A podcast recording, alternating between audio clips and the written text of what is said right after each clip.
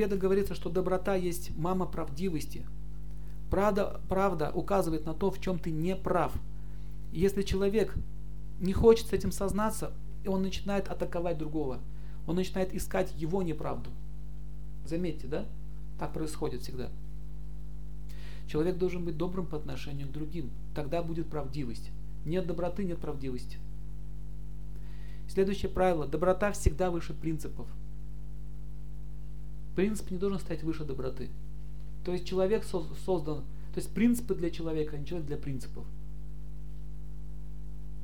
Как Иисус сказал, религия для человека, а не человек для религии.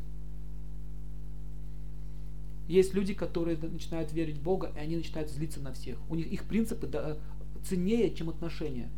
Так, все, например, ты в церковь не ходишь, ты плохой, я с тобой не хочу разговаривать. Да? Часто такое бывает. То есть их принципы выше доброты. Но это не является религиозным принципом. Это просто фанатизм. Вот и все. Пишите правила. Если мы выше ставим принципы, то доброта уходит. И все наоборот. Если мы ставим доброту в первое место, то принцип приходит к нам автоматически. Нам легко и будет соблюдать.